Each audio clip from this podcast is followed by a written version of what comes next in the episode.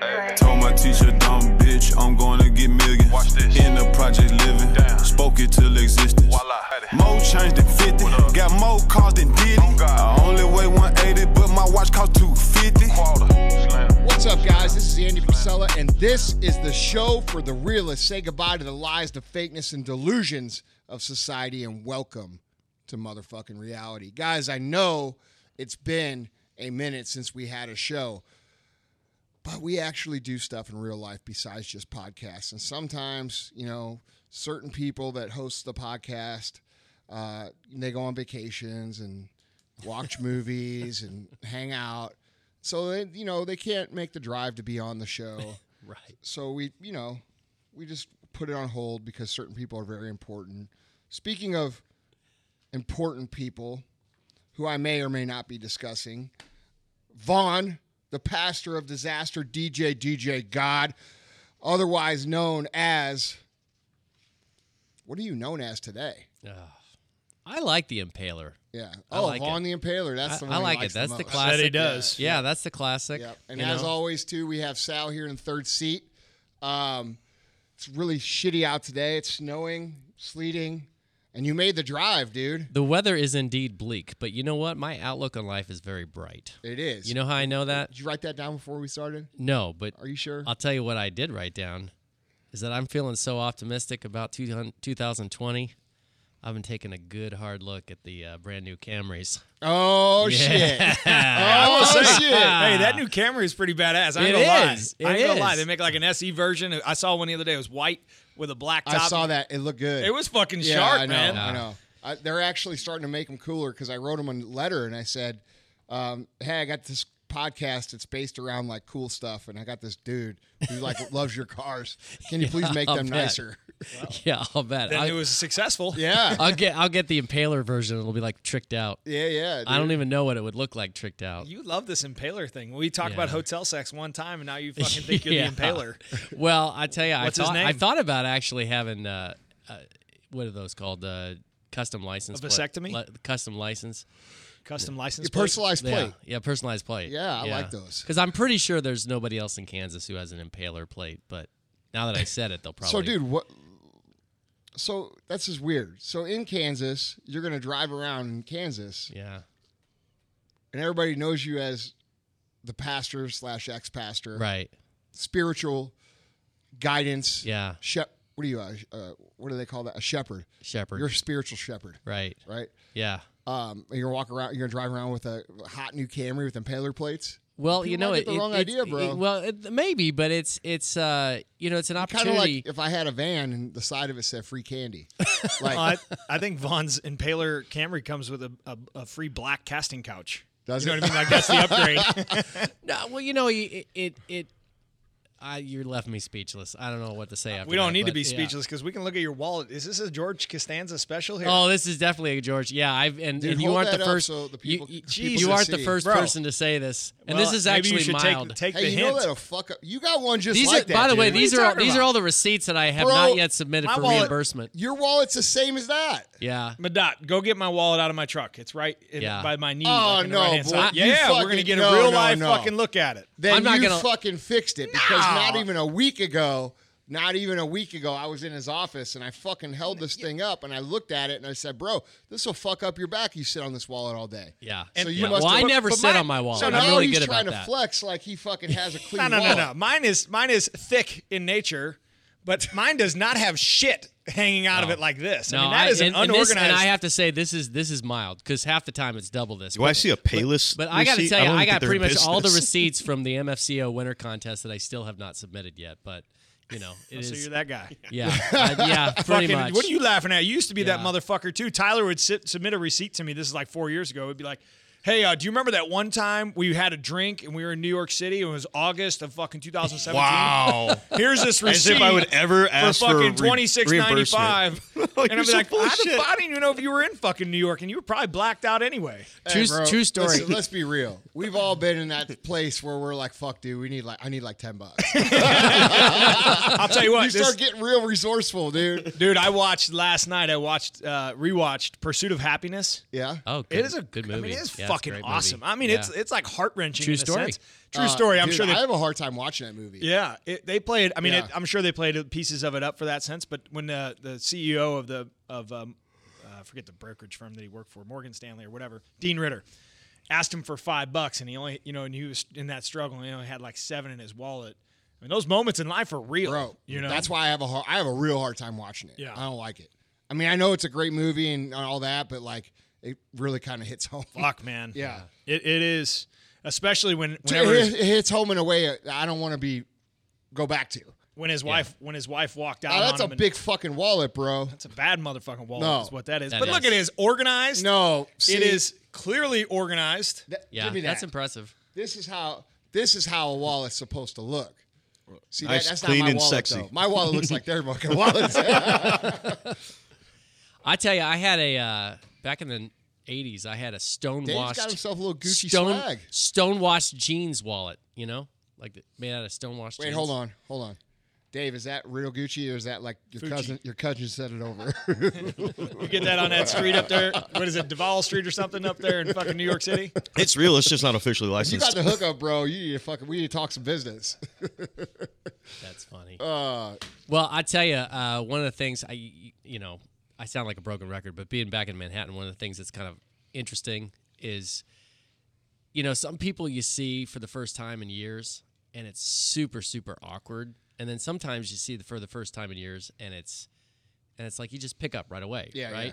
And uh, it's I feel like lately, like the last week, it's been just really awkward. You know, like you see somebody and they're bro, like, that's "Oh." why you're supposed to wear pants in public.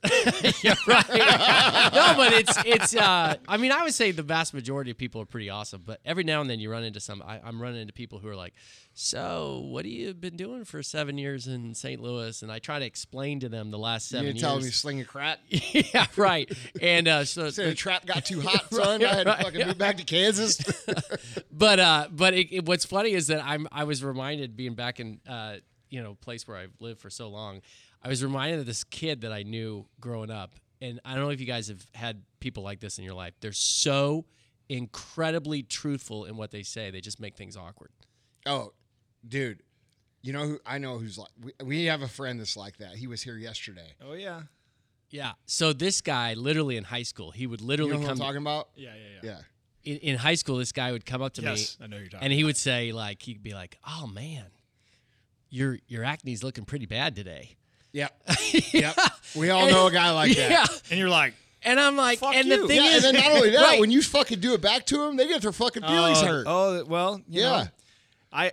What you is know, that? There are a few people I've I've handed tampons to. Yeah, but but dude, like I always address people kind of like how they address me. Like if you're very, you know, you kind of got to get the temperature right. You know, like this is a key to being good with people. Like you got to have sensory acuity. You Right. got to know where they're at.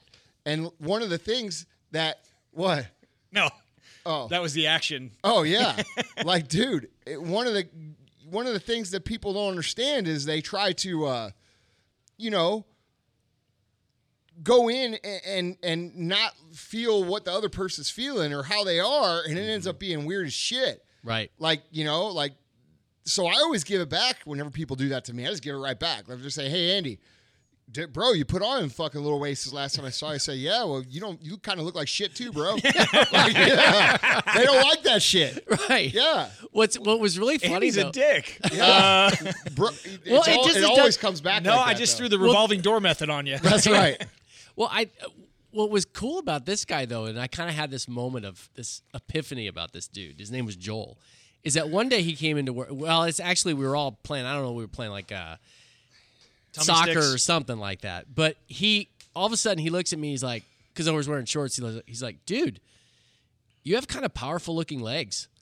And I'm now, you know, it's kind of a little awkward because he said that. But, but here's what here's what kind of here's what kind of dawned on me. Yeah, we we He's Dude, telling the truth. somebody- like he's being honest. Bro, like he's have a fist- always so honest. He must be telling the truth here. I have this problem every day when I walk into this building. I, I got my dad over here.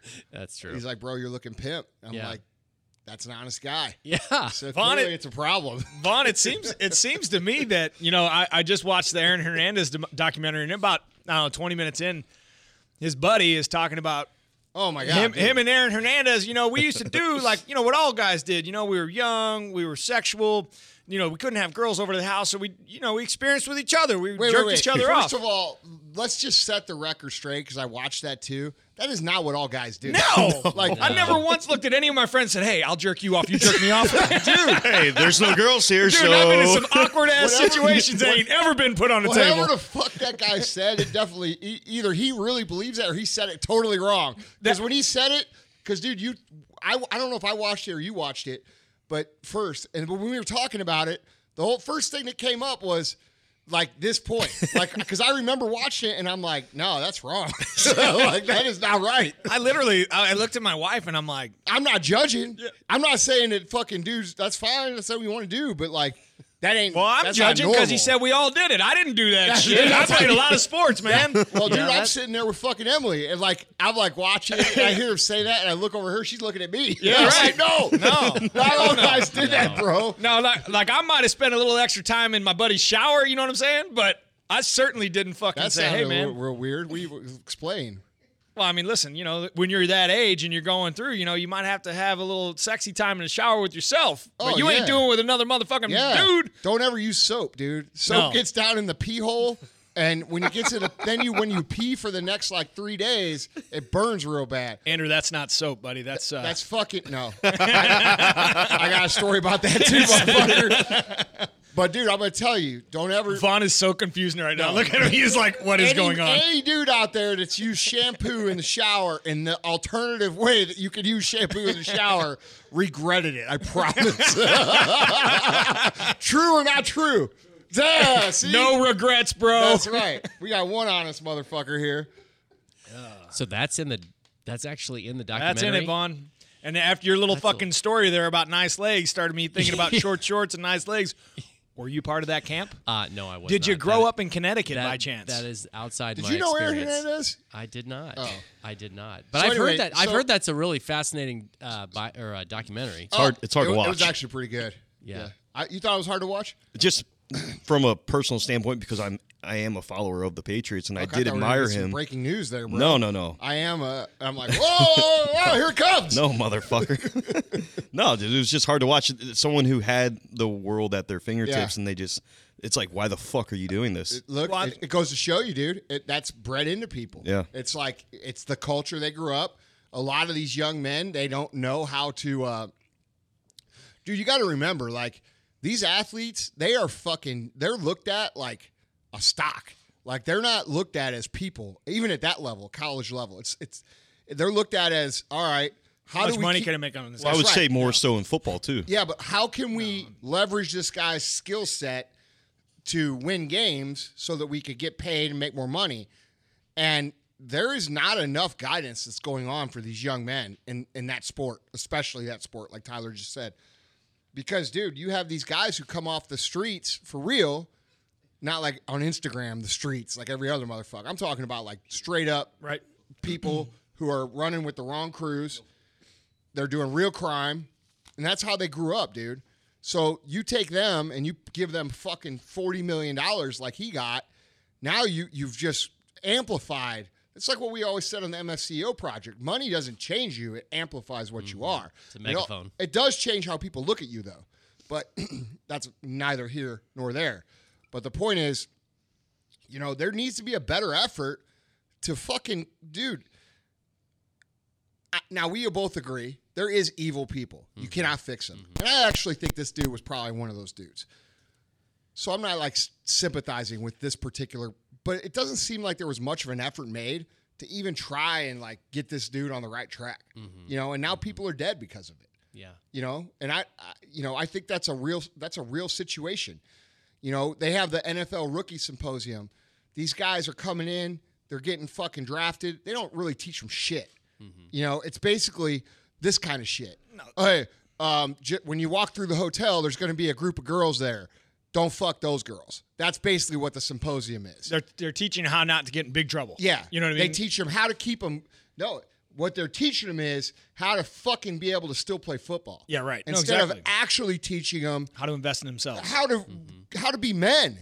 You know, and it's sad, dude, because like a lot of these guys, you know, they get out of the NFL. You see it, the 30 for 30s about dudes that had the world and now they're fucking destitute.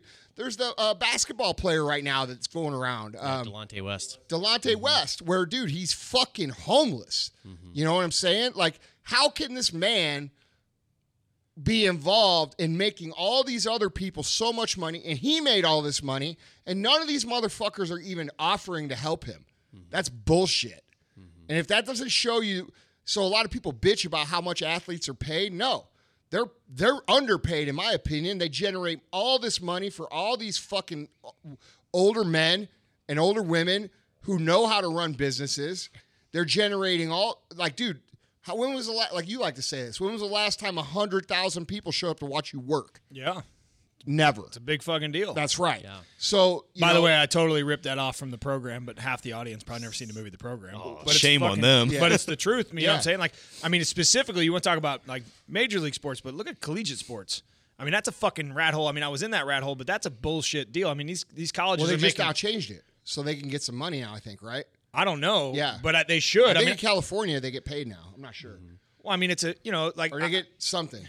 I always thought, man, you know, because it'd be hard to give a, col- you know, if you can't give a college uh, student athlete money, like, why wouldn't they invest in their retirement? Like, they should put them. No, up. it should be a trust. You Yeah, get it when you're 50 fucking years 50. old. That's right. That's right. You- or gonna- you get it when you're 40, or you get, or, or like, dude, they could scale it. Like, if you get to this income outside of sports by the time you're 30, like, you could scale it so it can responsibly teach them how to, right? So, like, dude, like, you take a guy who's 19 years old, you give him 40 fucking million dollars or whatever, 100 million now for a lot of these motherfuckers, and you say, all right, he, you earned an extra $70 million through your college performance or $30 million or whatever. You could get that at age, uh, at let's say five years post retirement of your job if you hit certain financial goals based upon what you make and what your co- you, you know what I'm saying? Mm-hmm. Dude, you could develop a scaled system numerically that these got to teach these guys to operate a certain way in life. Like, dude, if you don't have any crimes, if you don't have any this, if you don't have any that, like, you you get what I'm saying? Yeah, Like, that- there could be a system, but it's just not. Nobody fucking cares. I just think it's well, yeah, because they're pawns. I just think right. it. I think it's bullshit. You know, I mean, you could sell their jerseys. You can sell now. You can sell alcohol at the stadiums. You can sell all the shit, all the tailgate. You can do. The university gets. Think of the all. I mean, dude, just. But I agree. University of Alabama, right? Think how Well, many. now I agree. They shouldn't give them the money. no, no, no. Now. They should not. They should ruin them. They should invest it in them. That's right. For their for their for their savings for their life that they can pass on to their kids, so that they don't end up homeless. That's right. But I mean, you think about just the University of Alabama. Think how many fucking towels and pop up tents and cups and mugs and koozies, all that bullshit they get licensing fees on, and it's because those kids are out there busting their fucking dicks off the dirt, and they've been doing it since they were fucking four, five, six years old, and they grew up. A lot of those kids grew up with nothing. And here's these all these fuck. Everybody else gets to fucking profit off it. That ain't That's right. dog shit. That is So dog just to clarify, Andy, it was signed. A bill was signed in California in 2019 September. Yeah. It doesn't take effect until 2023. What's the bill? The bill is uh, under. They could get paid under new California law. Uh, they signed a bill to allow college athletes to hire agents and make money from endorsements. And it says this: the measure, the first of its kind, threatens the business model of college sports. Oh, the NCAA, NCAA is crooked as fuck, man. I'm telling you right now. You can, first of all, you don't get paid shit to do an athlete. To be an athlete in college, you don't get paid shit. You don't. They pay for your. Everybody's like, oh, you get free school, you get free this, Free Yeah, food here and there. Not really. You know what I mean? Like, dude, I've traveled on a fucking shit ass. But now, granted, I love doing. No, it, so- people think it's it's fucking like this. It is luxury, awesome thing. You go to fucking Alabama, Yeah, but you go to fucking Southern Illinois, like you went. yeah. Like It's a I little mean, bit different of a thing. dude. You know, and and.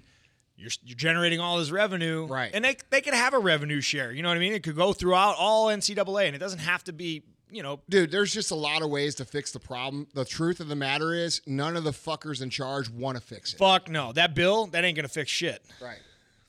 So two things. One is that I did read that uh, Delonte West's uh, college teammate Jameer Nelson is trying to organize some help for him. So that's kind of that's kind of cool. And I don't know if Jameer ended up playing uh, NBA, but to your point, Yeah, but I'm just saying, Yeah. he played fucking NBA. The guy was a fucking stud, no, I agreed. and he's played with all these other players who who still have, you know, like you guys can't fucking, you guys can't like give this, you know, or, or set up a. You can't take five hundred grand of your Right. fucking hundred million dollars and set up this dude's life for him and teach him how to get back on his fucking Right. feet. Absolutely. Like fuck, man. But also to your point, um, I don't know if you guys ever saw the. Uh, I know you, neither of you are real big NBA fans, but uh, did you ever see the uh, documentary on uh, Allen Iverson?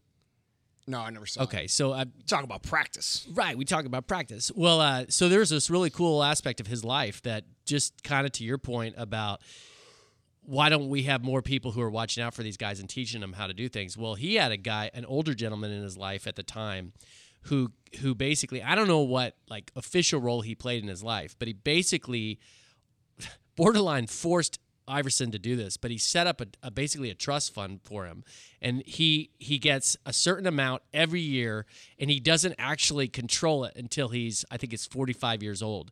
And in the documentary, Allen Iverson basically said like, if it wasn't for that guy like forcing this on me, like I get a certain amount every month, he's like. I'd be I'd be broke. No shit. I'd be literally be broke. And he said, but somebody cared enough, an older gentleman cared enough to look at me and say, this guy doesn't know anything about anything. right. So I'm going to come Well, alongside him and I'm going to teach him. Vaughn, is that these fucking guys who pretend to care are really just trying to steal motherfuckers' money. Right. Right. That that dude. That's that whole fucking game. Dude, You know what I these dudes come at him. Oh, I got this business idea. I got this. Look, they got this you want to invest in. I got that. I got th- dude. Th- These kids don't know shit about business. They don't fucking shit. Did you watch the show Ballers? It's awesome. No. Dude, it's, a great awesome. it's a great representation of exactly what you're saying. Yeah, it's a fucking game to take the money from them and put it in your pocket. You would like it. It's it's got the rock in it. It's fucking good. He's good, man. It's a good. It's, a I- great show. It's one of my favorite things he's ever Is done. it, what, is, what is it on? HBO. well, it's not on Is it like anymore, on right? demand or something? Or? Yeah, it's on Yeah. on demand. But it's not on anymore, right? It, it, No, it it was is. a couple They just years had a re- Oh, really? They just had the But last I- season, I'll- but it's to- still on To there. your point, like you know, you, I mean, that's like a fatherly figure to Allen. Yeah. You know what I mean? Like my, uh, my kids' irrevocable trust is set up the same way. From 25 to 30, like they can only match the money that they're making, and then half of it's got to go to real estate, and the other half's got to go to travel. You know what I mean? So like, right. I set it up to where they can't even touch a motherfucker if they want to. Fuck Right. off. Right. That's it. Fuck off. This is the way I want it. That's the way it's gonna be. You ain't gonna blow it. Right. You know, and so having somebody who's going to teach a 21 Dude, year old even kid those that kids and parents and those kids' brothers and They don't know. They don't know either. So like these guys get, they get a five. Let's say they get a five million dollar signing bonus. Those motherfuckers think it's a hundred million dollars. They go out and they buy Bentleys and they buy Rolls Royce and they buy everybody they know a fucking house, and in two weeks they got a million bucks left, and they're fucking like, oh shit. Well, I can tell you this from being inside that locker room, man. Because in the, in baseball, the top two round picks, I mean, the money when whenever we were there, the, the first round guys get between a million and a million five. Now it's like four million to five million, but a million, million five. Round two, they would get somewhere between six hundred, nine hundred thousand bucks. But when you would pull up to spring training and you would always see the first top five picks cars in the mm-hmm. parking lot. And you know, at the time, you thought it was a ton of fucking money. I mean, dude, that Yeah. dude, you like, you look in the locker room, like, Yeah, that but dude, motherfucker's got back- a million and a half dollars. Yeah, but back back then, those motherfuckers were buying fifty thousand dollar Escalades. yeah, I'm putting 22s on. Yeah, that's right. Yeah. Now they're buying fucking Rolls Royce Cullinans. You know, you know what I'm saying? Yeah, Right. but- like it's a di- the s- the the the fucking level Well, of the scale's the same. the baller right? scale for these athletes has gone way the fuck up. Like most of the athletes can't live the way that they fucking project that life. Well, I think in my brain though too, you know, at the time when you're 21, 22 years old and these are your friends, you think, "Oh man, that kid's rich. He got 1.3 million bucks." Well, all right, government's got fucking half. Now, like looking at it in a sense, well, he spent 100 grand on a car. So he's so he's got 700 grand, just spent 100 on a car, 300 on a house. He's got 300 grand left. Now what? Right. I know. You know what I mean? Now what? Yeah. Now his family I don't think people after him. realize this is something we've talked about before, especially on the MFCEO project. But I don't think people realize that no matter what your income is, no, like bad spending is always going to eclipse your income. So Oh, if you yeah. if you Bad if- habits? yeah, like if you if you make forty thousand dollars a year and and have the habit of living over your means, you're going to do it at four hundred million dollars a That's year. right. That's it. It's just it's it's relative, but I the best book that I recommend to every young kid that comes in here. I bought. I bet you I bought. If this guy fucking, I, I probably paid for this guy's fucking house myself. It's a, seriously, it's a book that I read. It was one of the first books I read. First book I ever read about money. It was about 21, 22 years old. It's called The Automatic Millionaire, hmm. and it talks about paying yourself first, the principles of setting yourself up, and if you can have established that guideline at forty thousand, and you live by these principles, investing in yourself. over time, as you scale your money, your percentages are still the same. So your That- investment that- to that's life. the whole key. It's the- that's what people don't it's a long game. Well, dude, and that's dude. I get that shit a lot. Like people look at my life and they're like, "Fuck, dude, he's spending all that money." Dude, no, I'm fucking abiding by my rule that I've always abide by. You know, you've got to decide what percentage of your income, and when you're when you're starting out, a huge percentage of your income is going to go to living. Mm-hmm. As you start to progress, that percentage is going to get less, and there's going to be more expendable. The difference is people who are smart financially understand that what they should do is just scale their shit percentage wise versus just spending all this money they got coming in, which is what 99% people do, which is why, you know, when people see my house and the shit that I do and the things that, that I own, they think, well, he must be spending every fucking dollar he makes. No, actually, uh, we're just doing pretty fucking good, you know, and we're scaling it up. And, and dude, I was on the conversation about, um, you know, with with one of my buddies uh, even today about how in business that's important too. Like a lot of guys get fucking super. This is what kills companies. People get a lot of income coming in, sales get good, they fucking automatically start spending all the profits instead of like scaling properly. And dude, the next year they're gone. They're fucking gone. Yeah. You know what I mean? No, no Instagram. No, where the fuck did that guy go? he gone. Yeah, Right. He's gone. So, guys, let me switch this up a little bit because I, I, I topic wise. So, believe it or not, I can, I can make a connection here between my friend Joel, who was super truthful but awkward, and Aaron Hernandez, and what we're talking about now, which is, you know, we've all been around those people that are they're awkward, but at least they're real, they're truthful. And then and then you find out somebody like Aaron Hernandez, who for years people looked at him said, "Oh, he's an NFL player," had no idea behind the scenes what kind of person he is, um, and it just kind of raises my question, like, because this is kind of a buzzword today, is authenticity. You know, um, what does it mean to be authentic? What does it mean to be um, true to who you are? You know, because we we're talking about these guys. You we watch these documentaries and we find out these people are not what we think they are, right? Um, and I'm just kind of curious, like, because I feel like that's a buzzword right now in in in culture. sure. is authenticity. Yeah. Be authentic. Yeah. and it's it's one of those cliches. It's almost like be self aware, right? It's it's one of those cliches people cliches that people use so often. The problem often. with authenticity, bro, is that people have redefined authenticity as ranting, right? They they've redefined authenticity as as complaining. You understand? Mm-hmm. So what we have right now going on in the world is uh, everybody thinks they're fucking authentic, but what they're trying to do is create an authentic personality, an authentic character. You follow what I'm saying? Mm-hmm. right. So, which actually is the most inauthentic thing that you could possibly do. So, I'm glad you brought this up because it's something that's really bothered me, especially with the vulnerability thing. You know, there's a lot of people on the internet um, and everywhere right now that they think the way to connect with someone is to just like spew all their shit, like all the bad things. You know, they tell this story, and dude, especially with like the the mental health movement that's that's come in. Yeah. you know, everybody's trying to heal, right? Everybody Right. has trauma, um, and so now everybody thinks that to be authentic is sharing your deepest, darkest, darkest bullshit with the world every single day. No, man, that's not authenticity. That just makes you look like a complainer. Right. You know, that's the truth. It's whiny. It doesn't. That's not authentic. Authentic is saying things the way you would say them. It's sharing how you feel. It's not trying to create a character, but instead sharing the actual humanity that every single person has. And guess what? When you share who you are, there's always going to be multiple facets of that sharing. Some days you're going to feel fucking great. Some days you're going to be pissed. Some days you're going to be happy. Some days you're going to be angry. Some days you're going to be somewhere in the middle. And sharing that as it comes is authentic. Mm-hmm. Getting up on Instagram and posting nine times a day and saying inspirational shit, throwing in a few curse words, that is not fucking authenticity. Authenticity is, hey, motherfuckers, you know what? Today sucks. And guess what? Some days just suck.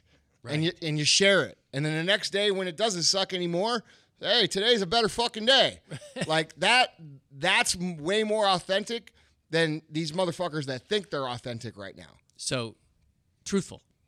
Just simply being truthful. I think it's just transparent, Transparent and honest. truthful. Yes. Yeah. Like Yeah. it's not having an agenda with being authentic. Dude, I'm so fucking sick of hearing the word vulnerability.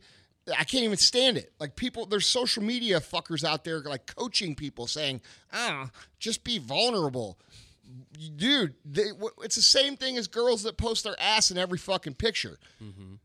That's you're doing that because you fucking know that that gets the most likes and comments. Oh yeah. There's nothing authentic about that. Well, I think vulnerability, right? Like But I'm, what I'm saying is the people who constantly post that same shit over and over again about the vulnerability or they think they're authentic, those motherfuckers are trying to create a scenario where oh, people like and share their shit. There's mm-hmm. nothing authentic about that. Mm-hmm. well, and I That's think manipulation. no, no doubt about it. I mean, it's their, them, their, it's their narcissistic way to try to get a double I, tap. yeah, but Sal, they don't understand it. It's not that they're they're not even aware of what the fuck I'm saying right now. They think they're they, authentic. th- they think they're on the other team. I don't know what they think. well, I can tell you. I mean, like, I mean, I, Not, they, dude. Those motherfuckers are gonna hear what I just said, and they're gonna be like, "Not me, yeah, right. not me." well, and No, you. yes, you. I, I think you know, for me personally, I, I've I, Bro, that's why I fucking one day you might see me fucking post some real positive shit. The next day I might say fuck all you. that's authentic shit. Well, I think parenting has taught the authenticity of me because I, you know, the other day somebody made a comment and I, I made a video about this. They're like, "Well, you make parenting look so easy." Blah, blah. That's not the message I'm trying to portray because parenting's fucking tough, man. Like, yeah, like my kids go fucking crazy and they scream and fucking yell, you know. But I'm choosing not to be negative in that sense and put it on there. But you know, so that by choice, like I'm trying to be as authentic as I can. But then there's like that slippery slope where you're like, fuck, man, you know, maybe I should show more of that. Maybe I shouldn't show more of that. Maybe I'm complaining. Maybe I'm not, right? Being vulnerable and telling the truth is not is not inauthentic. It's how you do it that creates the Right. inauthenticity. So, for example, like when you made that video, you're being truthful and vulnerable about like, hey, this is actually really fucking hard. That's not a strategy though. You're just some days Yeah, you have a bad fucking day. That's gotta right. Let, gotta let them know that but, too. Right. But what I'm saying, what I'm saying is, is that it's become a fucking An intentional strategy. thing. That's Yeah, of course. And that's the least authentic thing in the world. Well, and I that so I was trying to to get to the vulnerability piece, like um, the vulnerability topic. Vulnerability only only works in genuineness of authenticity. Okay, so like you can only if you you got to check this box first for vulnerability to fucking matter. Meaning, like mm-hmm. if you and I. Well, you and I have had this, Right. Right. Mm-hmm. You and I had to be authentic with one another. We had some arguments. We had we fucking shared some thoughts. Some apologies were said. You get to the next stage of the relationship. Mm-hmm. The next stage of the relationship. Now you peel back a little layer. You say, "Hey, man, this is what I struggle with. You know what? I struggle with this too. Maybe we can help each other." So that vulnerability, if you lead with vulnerability, likely it's unintentional, or excuse me, intentional Manipulation. manipulation algorithm. right? Right. Versus But when you dude, it's lead with you know what the fucked up thing is, bro? Is the people who do this shit, they actually take on that personality in real life. So now you have someone, because I've seen it fucking happen. Now you have someone who constantly posting about healing their fucking trauma. And dude, look, like Dr. Nicole, she's my one of my favorite fucking humans of all time. We're gonna have her on the show 20 more times. But people take shit so fucking far. Like she, you know what I'm saying? Oh, yeah. Like, dude, yes, some bad shit happened. Yes, you should probably work on it. No, that's not who the fuck you are as a person. Right. You know, it's Right. a part of your thing. Right. I feel like so many people are trying to, like, they're not understanding that they're actually starting to mold their own identity around this one thing. And then when you see them in real life, hey, how's it going? Uh, it's going. You know well, what's fuck you then. you want to talk about tying two worlds together? I mean, dude, whenever I played minor league baseball, you know, there was a sense where you thought you had to be this one person, you know, but the truth is I made twelve hundred dollars a fucking month. I made twelve hundred fucking dollars a month. You know, here I am. I'm supposed to be this fucking you know, dude, I played for the St. Louis Cardinals. You go to the bar, like, you know, everybody's kind of expecting you, like, you have to, like, kind of That's learn a nice this. perk, though. Yeah, it was it definitely helped. it definitely helped my dating game. social Yeah, situations. yeah, yeah. yeah, I didn't play for a lot of drinks, and I never paid for a round of golf. But you know, but you like started to ad- adapt this this persona that really wasn't you. You know what I mean? And so mm-hmm. you, then you start to fall into the mold that that's how. Eh, and this, the truth is like that's how a lot of people operate. You know, they kind of get into the system. They're they're going against their core beliefs and core values, and then they fall into the system. And it's a that, that in and of itself is a probably the wrong path you want to live your life. Like authenticity is being who you genuinely are and being okay with who you are and understanding that some people are not going to like who you are mm-hmm. and being able to fucking swallow that fucking pill. Like, and that's the thing that I dude think. and that's that's just something that comes with- i think with exposure. Like dude you have to go out and be willing for people to not like you to understand it's not that big of a fucking deal. Not only it's a fucking fake fear. You know what i'm saying? Like Yeah, we all have this fucking thing in our head. We're like dude if i fu-, like dude that one time you post that progress picture and you're like Mm-hmm. dude somebody said something this what no, no, no. I got. I'm gonna. I'm gonna why are, you, piggyback why are you looking at me all weird because I got a good point. well No, no. fucking go ahead No, then man It goes back to your. Shit, dude, you it- look at me like you were fucking gonna do something sexual there. No, no, no, no. It's got me scared. Yeah, but there. Please put that in the video how he was looking. What the No, fuck was because- that? I'll add some because creepy it- music. It's a, listen, it's acceptance. It's no different than the double tap. They're willing to sell their souls for the fucking likes of people, right? So like in life, Yeah. like they're willing to sell who they are so that people accept them. Yeah. And it's a all those people live in this fake little world together when in reality when they're all fucking damaged. they're all yeah, yeah. and they're so and, and like and I can tell you, man, like this is this is real talk for me to whoever's out there. Like the second I really, dude, the second I stopped lying, the second the second I started understanding exactly who I am and accepting who I am for my flaws, for my strengths, and working on my flaws. That doesn't mean you're flawed. You can just fucking shove them on people. The second I started being, I mean, fucking dead ass honest, truth with myself, and I started living the way I wanted to, my life got insurmountably better. And I do not only did I feel better about myself, I was proud of who the fuck I was. dude. That's called being an adult. You know, it's just most people never get there. It's called being authentic. Yeah. Yeah, no shit.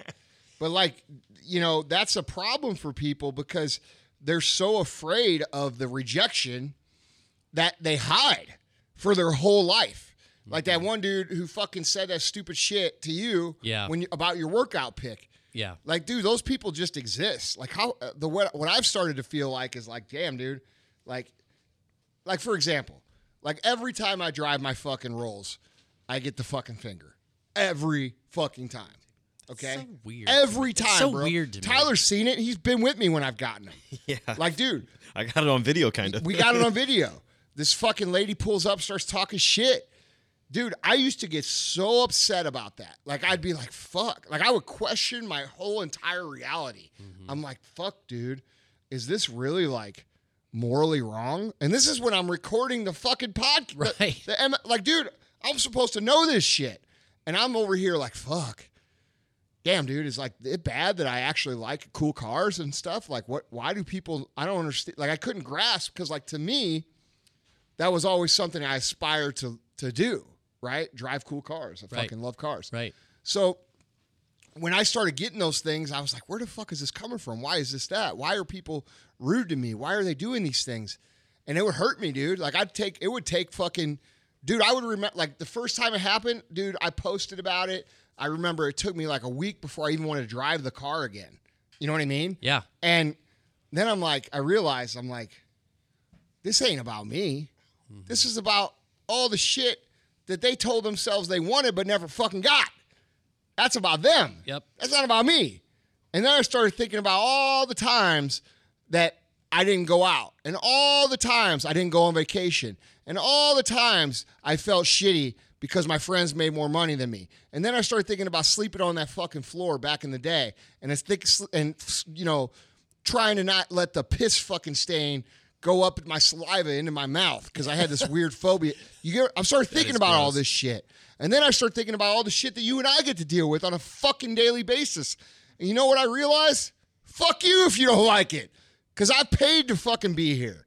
I've paid the price to be here. If you don't like it, I'm sorry. That has nothing to do with me. And once I came to that realization, then I was like, oh, it doesn't matter. Those people, how are they fucking gonna hurt me?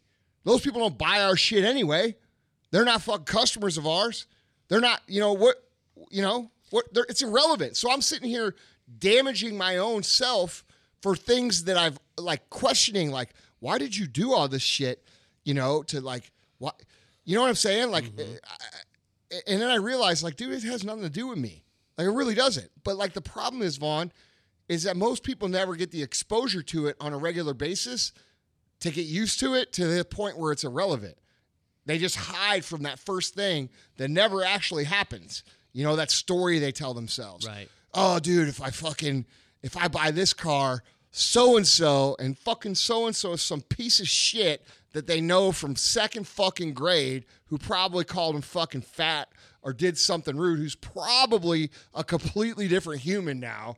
Okay and we're afraid that like that second grade situation is going to come back and hit us in the face when we're adults. So we fucking live in this little bubble and we say, "Well, I'm not going to do anything. I don't want to rock the boat."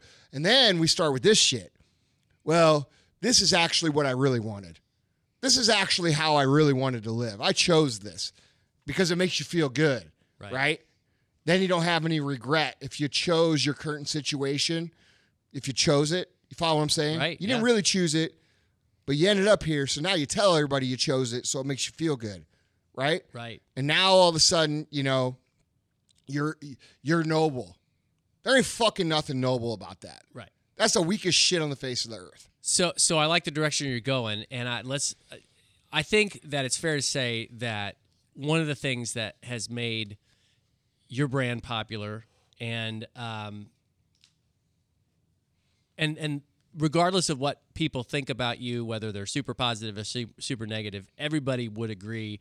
Well, I'll say this about Andy: he is who he is, and he's very very authentic about who he is. And I got, uh, for me, I got one of the best compliments I've ever gotten at the last, not the last Arete uh, event, but like two two events when our friend Alex Pike from Australia. Oh, the live. Yeah. w- what she said to you about me, that I took that as one of the greatest compliments. He's exactly in person the way he is Yeah. on the show, Yeah. and and so you or you?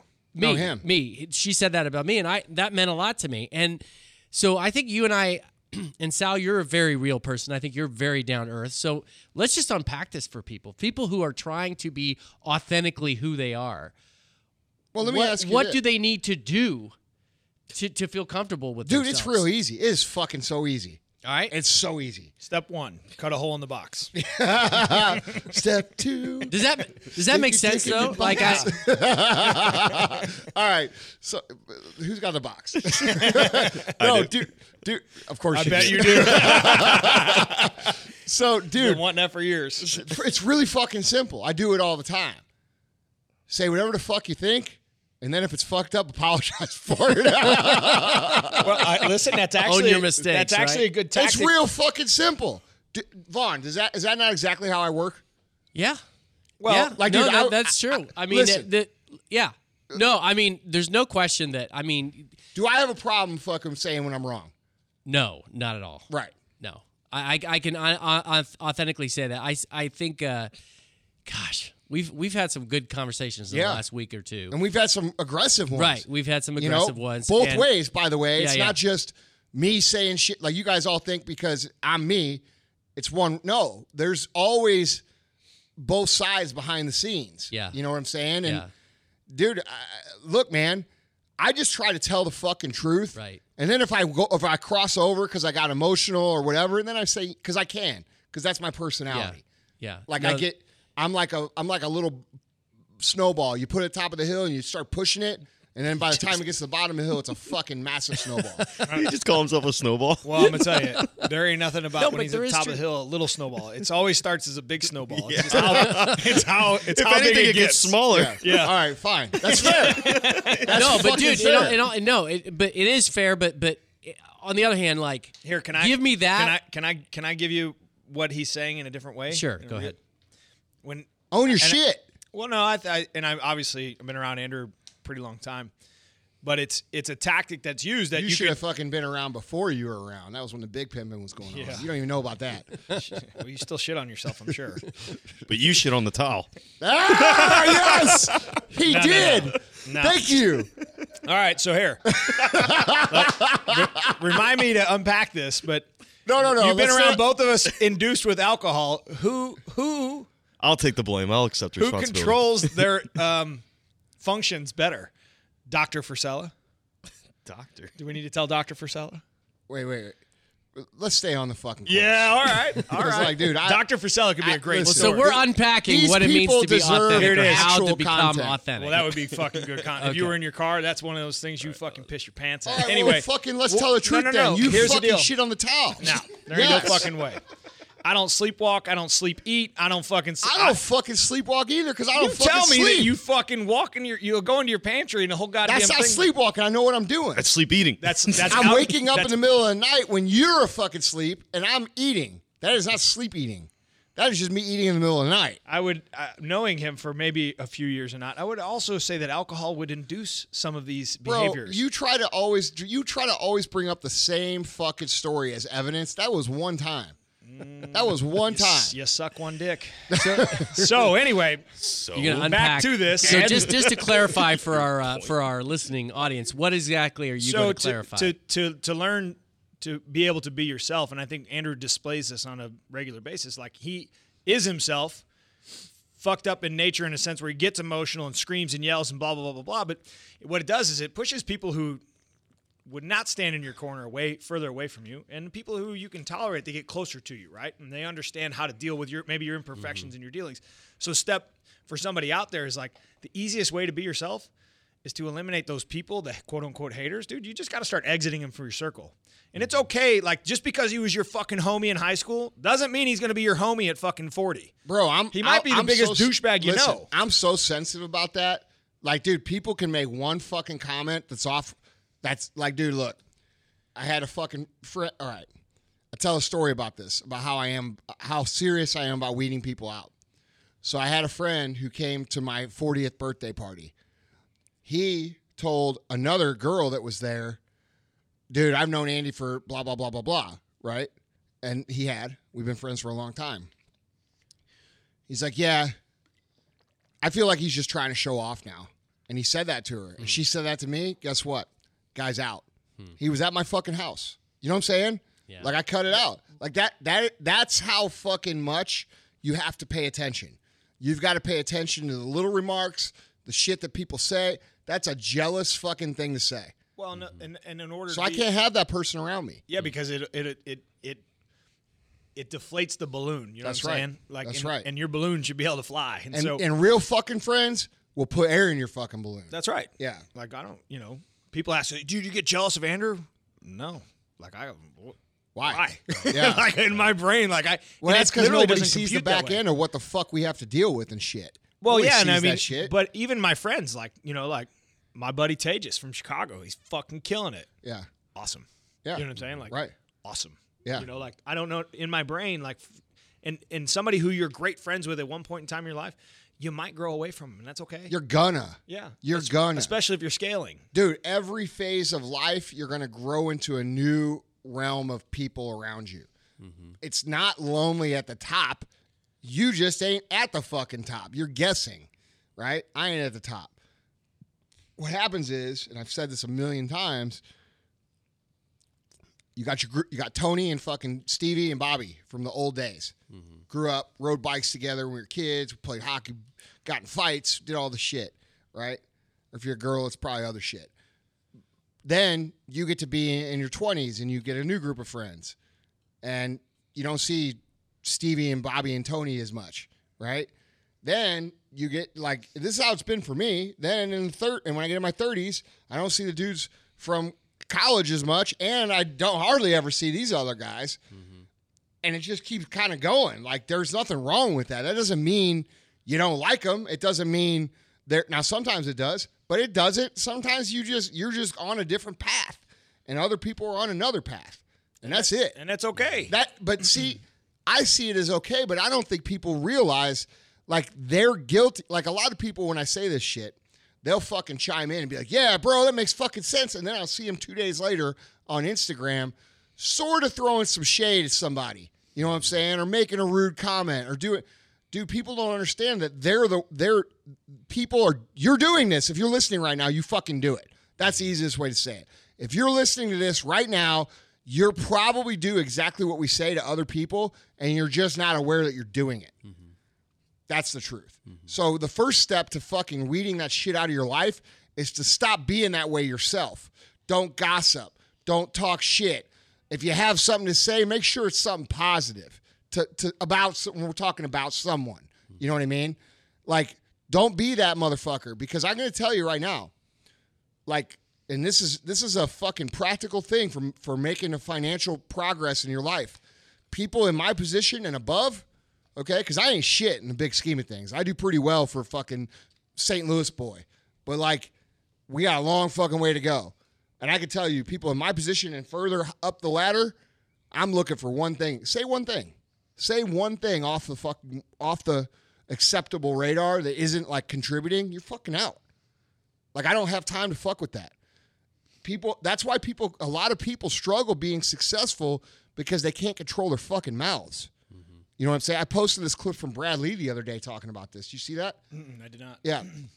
A guy, a guy on his show was talking about how he said something negative to a friend about this other guy. Well, he didn't realize that the other guy and this friend were also friends. So the friend he confided in told the friend it cost him a $900,000 deal.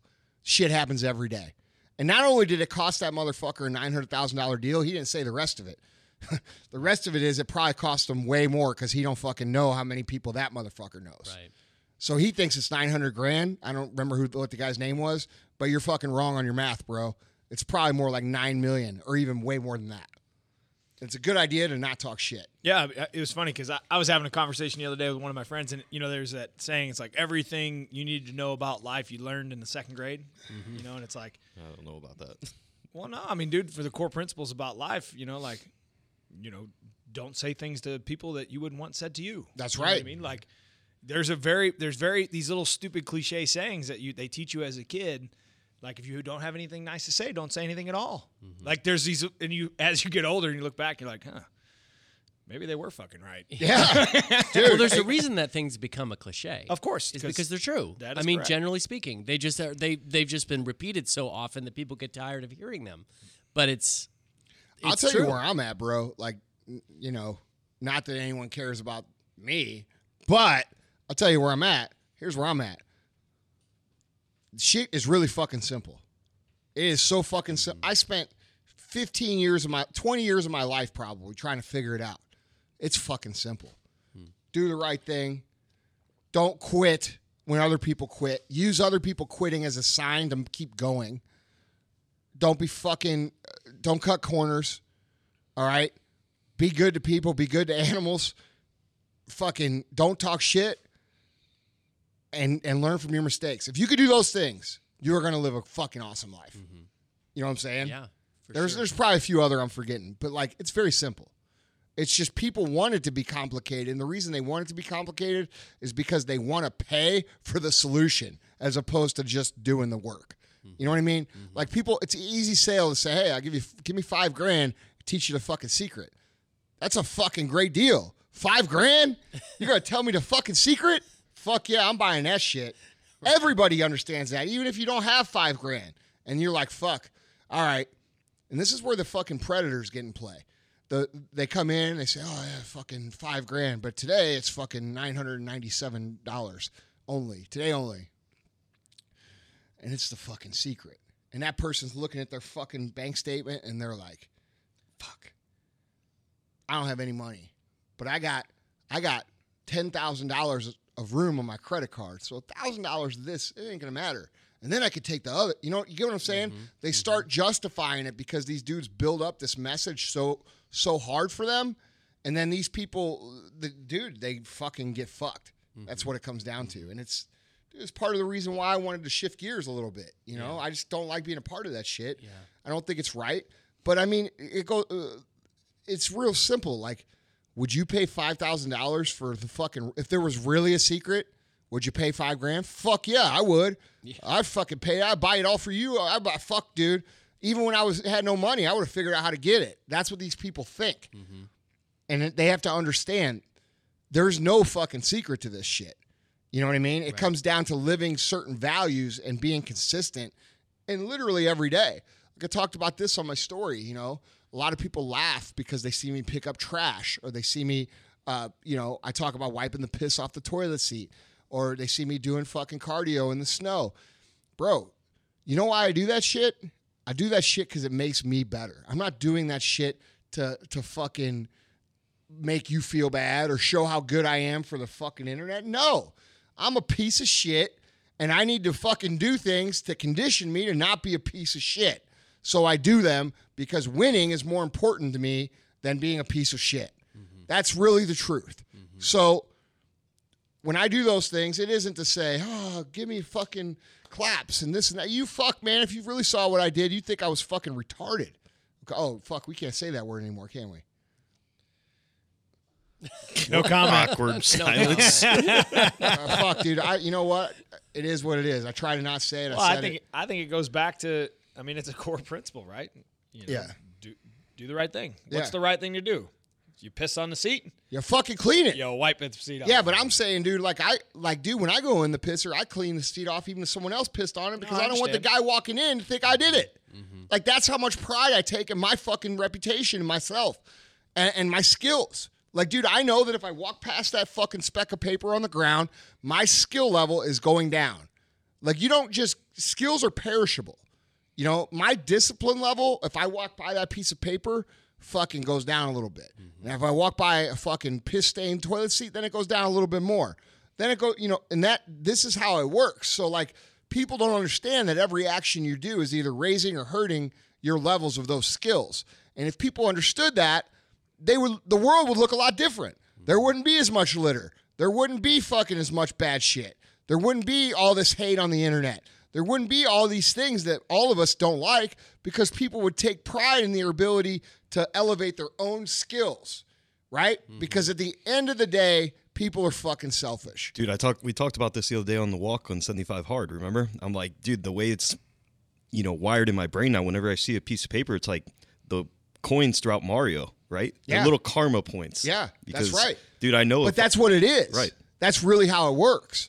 So it's I'm not saying it's karma. I believe in karma, but I'm not saying it's karma. But what I am saying is that if nothing else, nothing else, it doesn't make me worse. And I hate being shitty so much that I'm willing to do anything I can that doesn't make me worse and has the potential to make me better. You know what I mean? Mm-hmm. So that's the real way that people get great at things. So you guys segued into uh, success and how to be successful in sort of a practical way, and that actually ties into there, there's a really weird phenomenon that happens when people are trying to up their game, they're be successful, and it's that they are authentically doing a good job, they are authentically moving in the right direction, but they feel fraudulent. Oh yeah. they they they, they have imposter syndrome. Um, and I'm just curious, what do you tell somebody who is who actually is authentic, is trying to do uh, right by the world, but they they feel like a fake? Like, why do people even feel like fakes? If they're if they're actually doing good, why do you feel like a fake? It's mostly common in people who really care a lot about being authentic yeah, and being genuine and actually being the real deal. Like the only people that are concerned about being a fake are the people who actually care about being real. So one of the things I do to try to help people get past that is to make them understand. Like for example, I messaged uh, somebody last night who I'm friends with, uh, who's an Arete syndicate, and you know she always is doing these good things for people, getting people hyped and this and that. But she's always kind of like, you know, I, I could tell there's a struggle there. I could just see it. And so what I told her was like, hey, look, just so you know, you know, it's okay to get fucking sick of people sometimes, even if you love them. Like even if you I hope it is. yeah, but I'm just saying, like, you don't have to always be so smiley and so fucking pretend to be so happy all the time. Mm-hmm. Like, it's obvious that you really love this. And so what happens is, bro, is when you really love like whatever it is that you do, you put all this energy into it and you want to be fucking perfect with it. All right. So, like, for example, like if I'm standing at Summer Smash and I've got a nine fucking hour long line, I've got to talk to everybody. There's no fucking way I can have a meaningful conversation with everybody. It's literally fucking impossible. But because I want to and I can't, it actually makes me feel like a fraud. Mm-hmm. You follow what I'm saying? Mm-hmm. So a lot of people who who really care about being real and being authentic and being, you know, they actually care. Those people end up feeling like frauds because they can't be perfect at what they do. You feel what I'm saying? Absolutely. So I've the way I've overcame that is to understand, bro. We only got so much fucking energy. We only have so much. Like, and once it's gone, it's fucking gone. Cause like I'll get to the point where like, dude, my first fucking thing is like, hey, it's awesome, you know. And the last one, I'm like, fuck, get the fuck out of here, you know. Like I go from all the way to here to here, but that's because I wear myself out so bad. And so what people have to understand, and like, dude, that's not something I'm proud of. I'm just saying it's the way it is. We only have so much energy. So people have to understand that when you want to win real bad, you still ain't gonna be perfect. That shouldn't make you feel like a fraud. You, you know? Yeah. Speaking of that, did you have you guys been keeping up with what's going on in the MLB recently with the uh, buzzer scandal? Uh-uh. You think they're feeling like frauds right now? Who? Uh, well, I mean, you don't know anything about this, the buzzer scandal. So they were they were relay they were stealing signs, right? And underneath their jerseys, they would wear these wired buzzer things, right? And they would be Is able what to the Astros did? yes. Holy shit. So two coaches got fired. Beltran stepped down as the Mets manager. So it's big So thing they right had now. a fucking like system. yeah, and they're they're calling for uh, the Houston Astros to give back their title and give it to the bullshit. Dodgers. What are your thoughts? Are you Well, serious? they actually, I don't know that they should get back their titles, but they actually did a poll, and the pretty solid majority of the Astros fans actually think that they should be punished pretty se- severely. I don't know if they they think they should. Well, get yeah, it's the title, but embarrassing. Like, dude, think of the people of Houston. They're fucking embarrassed. Well- like, that's embarrassing. Like, if that were the Cardinals, I'd be like, dude, fucking, you, that's fucking bullshit. yeah, well, first things first, I struggle with the imposter syndrome really bad. So I, I. I'm sitting back. I'm like, I have nothing value here to add, and I'm like, oh, then I start fucking. Yeah, but I, it's very obvious to me why. It's what I just said. No, no, I understand. But to your fucking point in this big league scandal, listen, it is such bullshit. They've been trying to steal fucking signs for the last fucking 150 years in baseball. And guess what? They've successfully done so. Secondarily, uh, Mariano Rivera threw one fucking pitch. It's called a cutter. You can't fucking hit it. He's the greatest fucking closer of all fucking time. And guess what? You knew it was coming. So, thirdly, the Astros didn't just develop it in one year. And in that year, they put people on the roster, they lose people off the roster, which means that those players went to other clubhouses, which also means that those players knew that that shit was going on, which likely means that they were fucking implementing a similar system into all of fucking baseball. Everybody's guilty. Everybody's fucking doing it. They knew it was fucking happening. It's like Th- the steroid thing. they fuck. It's Yeah. round two of the steroid thing. Yes. It's fucking bull. It's just like Spygate too with Patriots. Like everybody's fucking they're all fucking doing Yeah. it. They're They- just they just don't scapegoating admit- on the yeah. Astros and everybody else shutting the fuck up. The truth is, That's right. is- Nobody's coming out to fucking speak of, uh, you know, like, condemn them. Like CC Sabathia is like, oh, that's bullshit. They should give it back. Blah blah blah blah. Well, the truth Yeah, well, is, the fact is, dude, how many motherfuckers do you think were like, if they were really the only ones doing it, they'd all be out condemning them fuck hard. yeah, they would be. Yeah. They don't. They're they're not throwing any shade because they don't want that shit to turn on them. That's they're right. smart. to shut the fuck up. Same thing with steroids. That's why steroids got over fucking looked for fucking 30 years in the MLB. You don't Dude. think it was cool that fucking McGwire was hitting 70 fucking home runs? That's fucking was a awesome. fun year. That's fucking awesome. But I mean, so so turn this in, right? Like, okay, so here are these here are these fucking guys, and they're all pi- everybody's all pissed off because it ruins the fucking nature of the game. Well, the nature of the game is the reason that you have signs, multiple signs. The catcher gives down multiple signs because when somebody's on second base, they can't steal the sign. Yeah. I mean, it, that was they did Yeah. that back in fucking. Yeah. So it's the same thing. Now we got a camera. Well, you'd have to be a dumb motherfucker to think that people aren't looking at the fucking signs trying to crack the code uh, on if you had an opportunity camera. to make two hundred million dollars. That's what I'm saying. Like, so. like, but dude, it's the same thing with the fucking steroid thing. Like, dude, they say, "Oh, well, fuck, dude." Well, you know, I can't believe these guys would. Un- okay, well, if you got fucking half the fucking league doing it, and they're all getting paid, and you have the opportunity to do it too, and getting paid twice as much as what you're making, what the fuck are you gonna do? And anybody who says they aren't is full of fucking shit. Well, not only that, what happens when all your friends are doing it? That's right. and they're looking at you and saying, "Why aren't you? What are you going to tell me?"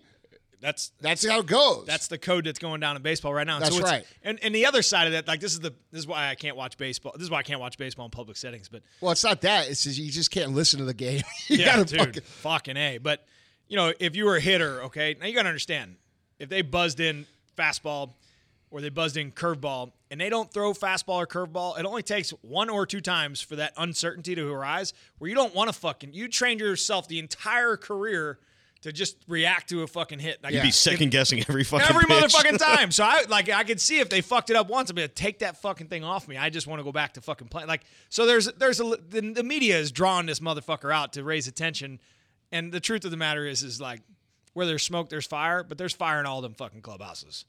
Dude, that's the world now. Like, dude, that is the fucking world. Point your finger. Half the shit that all you motherfuckers get riled up about, you're fucking guilty of. And the reason you're getting riled up about it is because you want the people close to you to think you're against it so that fucking they don't find out that you did it, motherfucker. You think that we're not on to you?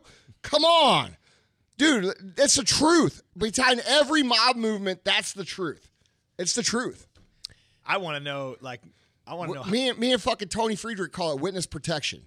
so, dude, it's witness protection. Like you fucking see something that someone did, and you think that and they're guilty, and you type in and say "fucking shame on him," I'm never buying their shit again, motherfucker. That's just so you look better to everybody else, because you're fucking guilty.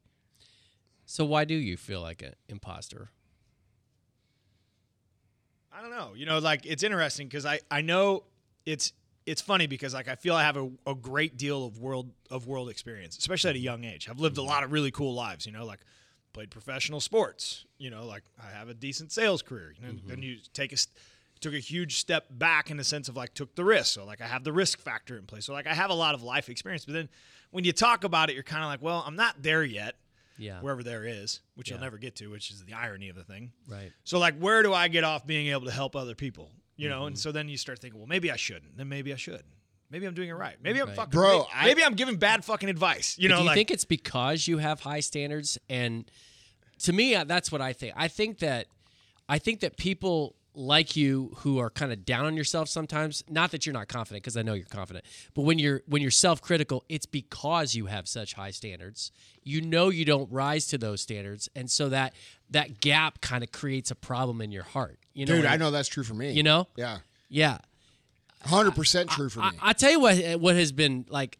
I mean, you guys know, you know, you guys know that I'm really, I'm sensitive about that. Like the worst thing that anybody could ever call me, I think, would be a hypocrite because I don't want to be a hypocrite. I think you guys are like that too. But what has kind of helped me a little bit, and this is what's helped me kind of become more just at peace with who I am, is realizing that there is a difference between outright hypocrisy and simply just being human and being contradictory and falling short of the the uh, standards that you have for yourself because you're going to do that sometimes Yeah, I mean, I, I told my sales guys the other day, like, two things I won't be known for. I will never be known as a fucking liar, and I Mm-hmm. will never be known as a fucking hypocrite. right But I think to I think uh, where a lot of the downside comes in is you set a standard, you don't achieve it, you know, you it's failure. You know, but Yeah. like there's a, there is this piece of failure, like you never really fail, you learn. Right. You know, and that's like a true that's a true thing. But it's also true to fucking know that you didn't succeed, and then there's like an emotional re- regress to that. You know, so like being able to reset a standard, because I think part of my, you know, at least I expect so much of myself that I constantly, even if I sniff the standard, I reset Mm-hmm. a standard. and I sniff it and I reset it. You know, so that it constantly puts me in that chase game. Right. And so like part of that is in and of itself is underwhelming. right But then, you know, I always battle with myself. Would you rather be underwhelmed or overwhelmed? Well and that's a good question but i mean i come back to like you know think about somebody like nick saban right i mean who's going to argue with his record and let and yet the last couple years he's fallen short of the, the championship only a moron only a total idiot would say oh yeah he's a joke well, no, he's not a joke. He's one of the greatest, if not the greatest, uh, college football coach who ever lived. But the last couple years, he's just fallen short.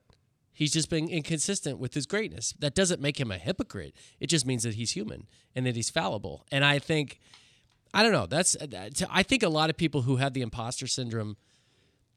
I, I think it's a result of having really high standards and being sensitive to your own weaknesses. But to me, that's rooted in humility. Well, I, I Right? mean, yeah, my, to An- like going back to Andrew's point, when he talks about being in that quote unquote entrepreneurial space, like for those people who are out giving lessons, like in my brain, like my automatic, this is where I get real because I, I don't like to judge people in a sense, even though it's natural, right? Like Right. naturally, if you say, "Oh, I don't judge people," you're you're a fucking liar. Everybody Right. judges. No, That's, we all that's do part it. of like why you like people. But, Judging you for saying that. yeah, right. So, but you know, I look at the entrepreneurial space and I always think in my head like, that motherfucker's out there fucking telling people fucking this, this, this, this, and this, and I'm sitting there thinking like, fuck, I fucking know more than that, that, that, that, and that, and I'm thinking, well, I don't do it. Why don't I do it? Then you start thinking, well, maybe I'm not. He's not credible to do it. I'm not credible to do it.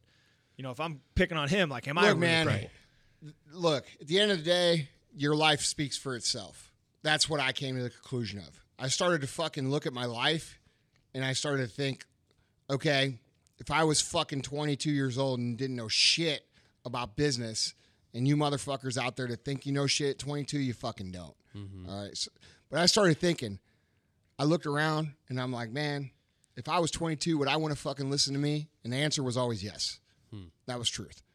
And and and if you, I think if you ask yourself that way, Sal, it's going to make a lot more sense. The reason that you fucking, the reason you feel the way you do, is because you're thinking of trying to educate other people in your position, and and all the people in your position, they know the same amount as you do, and so you feel unqualified. So you're like, okay, well, I'm not, but you're not talking to people like me. You're not talking to other business owners that are at your level. You're talking to people who aspire to be like that, which automatically makes you qualified.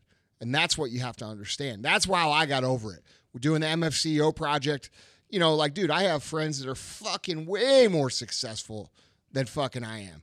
I have not many, but that's just the truth. Now, hmm. I, so what so now he's the only one i because he's the only one i know that's more success he's more no. In fact he might not even be more qualified because who knows where the fuck he started at. Here's what i know. I started out like most people start. From the fucking dollar 0 mm-hmm. the hardest part is to go from zero to one million dollars in your business. That's it. The rest is just scaling the shit out. If you can get to a million you probably got some good things going. That's the truth. Then you got to amplify it. It's real simple. So I thought, well, okay, I've got some shit to share. I have some life experience. I've fucking done a few things. And I don't see anybody else out there more qualified. Like literally, I don't. Like I look around social media and I'm like, yeah, none of you motherfuckers. Mm-hmm. Like not any of you. That's how I feel. Right. That's how you should feel too. Because the guys that are out there with big followings, most of them are fucking lying. That's the truth. They're lying. They're half of their story is ha- half of their story is made to fuck up. Our story, not. Hundred percent. Yeah. But I, I think I so to speak to your confidence, but I, I for me personally, that's where my confidence does come in because like I, I know it looks back at me in the mirror. That's right. I'm super like that. I'm very proud of, and I'm very like I'm very real with that. You know, so but that balancing act of those two, like I mean, you see it. Like I, you know, I struggle with that piece. It's like No, bro. People people want to hear what you had to say, Yeah. and For it helps them. for sure. So, uh, you know, it's interesting, bro, because I, I, uh, you know, you you wrote a blog about this. You've you've uh, you've kind of talked. You and I had a conversation about this, but on the subject of authenticity, there's a there's an accusation that you get a number of times. I would love to talk about it for a few minutes on the on the uh, podcast here, but it's the oh Andy, you always talk like you have something to prove. Oh, Let's talk about that a little bit because you and I interacted about that. Like, Yeah. Got this the other day, didn't you? yeah, Yeah. yeah, yeah. Uh, hey, to me that to me that that that directly pertains to this whole issue of authenticity. Um, if you don't have anything to prove, your life probably fucking sucks. Yeah, That's the truth. You're probably making, av- and dude, you motherfuckers gonna get mad about hearing this. If you're listening to it right now and you think I've got nothing to prove, I guarantee you, you make average money at best. You live a regular life like everybody else. You do everything else everybody else does. Where you eat, where you vacation, what you do, it's all the same, guaranteed. And you might be happy with that, and that's okay too. But for people that want to achieve more and shit and, and become something else and they, they value who they become and the journey and the process of growth, you're fucking right. I got shit to prove, a whole lot. And I ain't ever going to stop. And so a lot of you motherfuckers say that shit and you're so stupid and unaware, you don't understand that, yeah, um, that's what you're supposed to be. You're supposed to have things to prove. You're supposed to have, and not to everybody else, to yourself. That's the point. Like when I say, like, and that's what people don't understand about the messages on Instagram. Uh, 98% of that shit, I substitute the words me with you. Get it? Right. I everybody does that. I just admit to it. I'm talking to myself, motherfuckers. Right. So yeah, I got shit to prove. Don't be surprised by it. I gotta have a whole lot more shit to prove, which is why I'm gonna keep fucking winning in every area of my life. I got shit to prove every day, every fucking day. I purposely set my life up to prove to myself every day.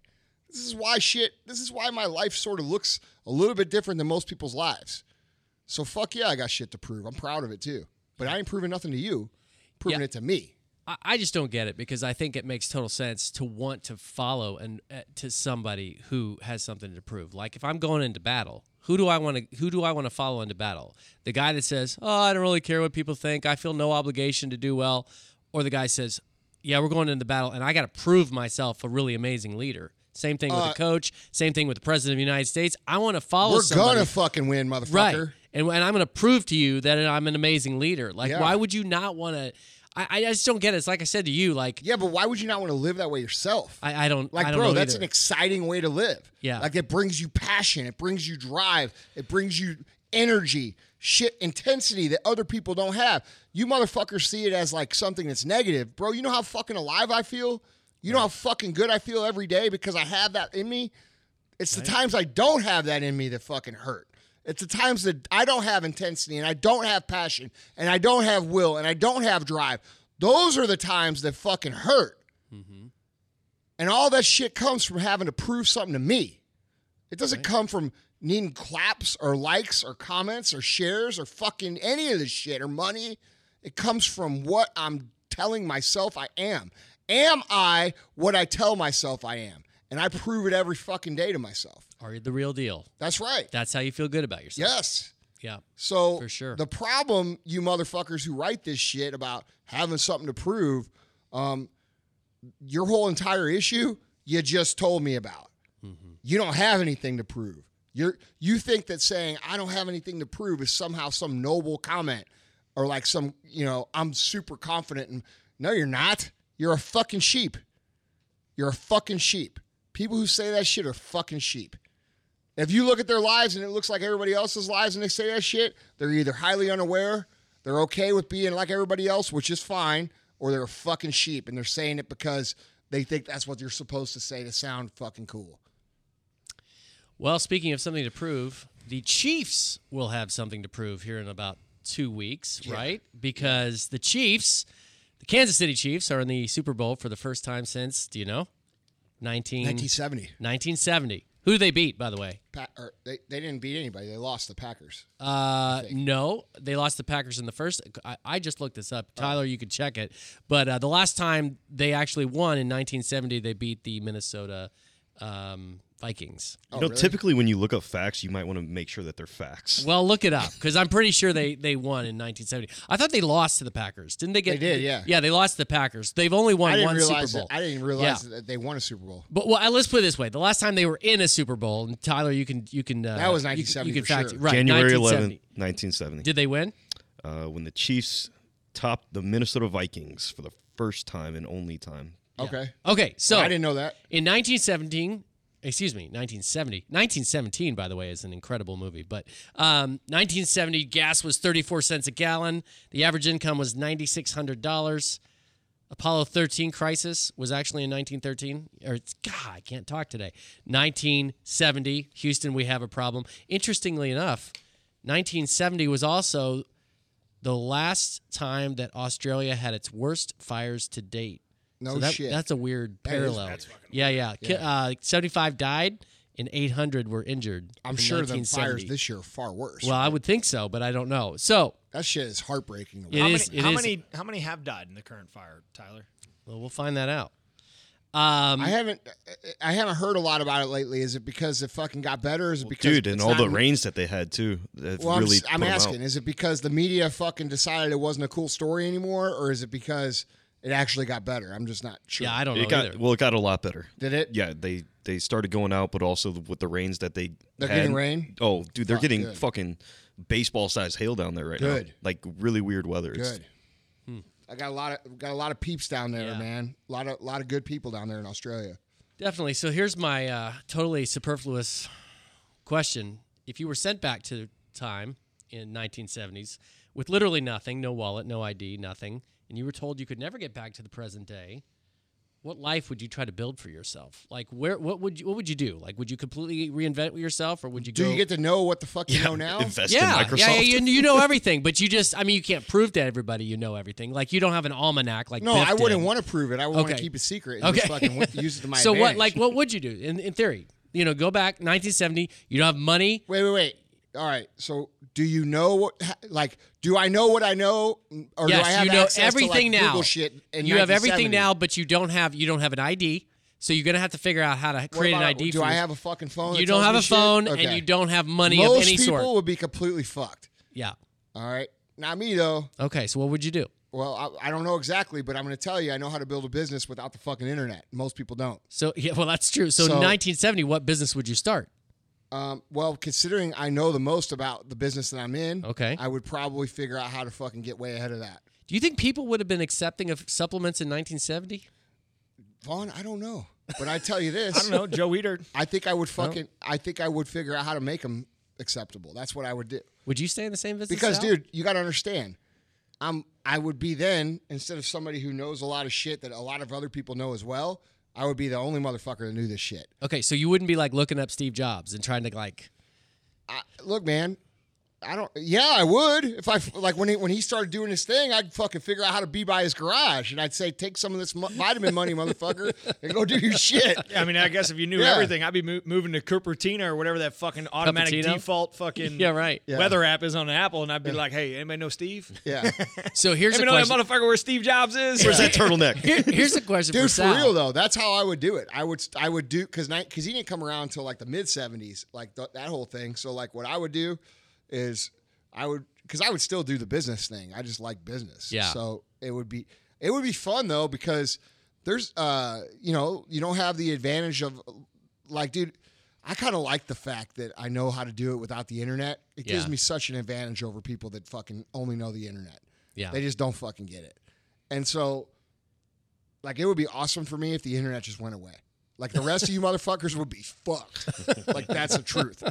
But, um, I would just do that, man. I would do exactly what I'm doing, dude. I would have a fuck. I would figure out how to get an afro, like, because my hair's kind of like afro-y. Yeah, yeah. But like, if I could get a full afro, that'd be fucking sick. I'd rock that all the time.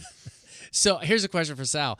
Without an almanac, Uh, Is there an argument to that? no, I don't think The so. other thing too is I would try to get real skinny because like everybody in the '70s was real skinny. yeah, that's true. Well, and I want they to look the- cool in their clothes. Would you wear bell bottoms? Fuck yeah, dude! I'd have a fucking afro. I'd have a van with fur and a fucking Shag carpet. yeah shag car. I'd have it would have one of them teardrop fucking windows on the side. It would have a mural of like uh, the Lone Ranger with Tonto, and they'd be like there on the side of the van, you know, and Dude, like like imagine, it. imagine having your Che- Chevelle that you have now back bro, then. they would they would they would go with me everywhere I went. Would you get a station wagon with the paneling on the back on the side? No, I just told you I drive a fucking van, bro.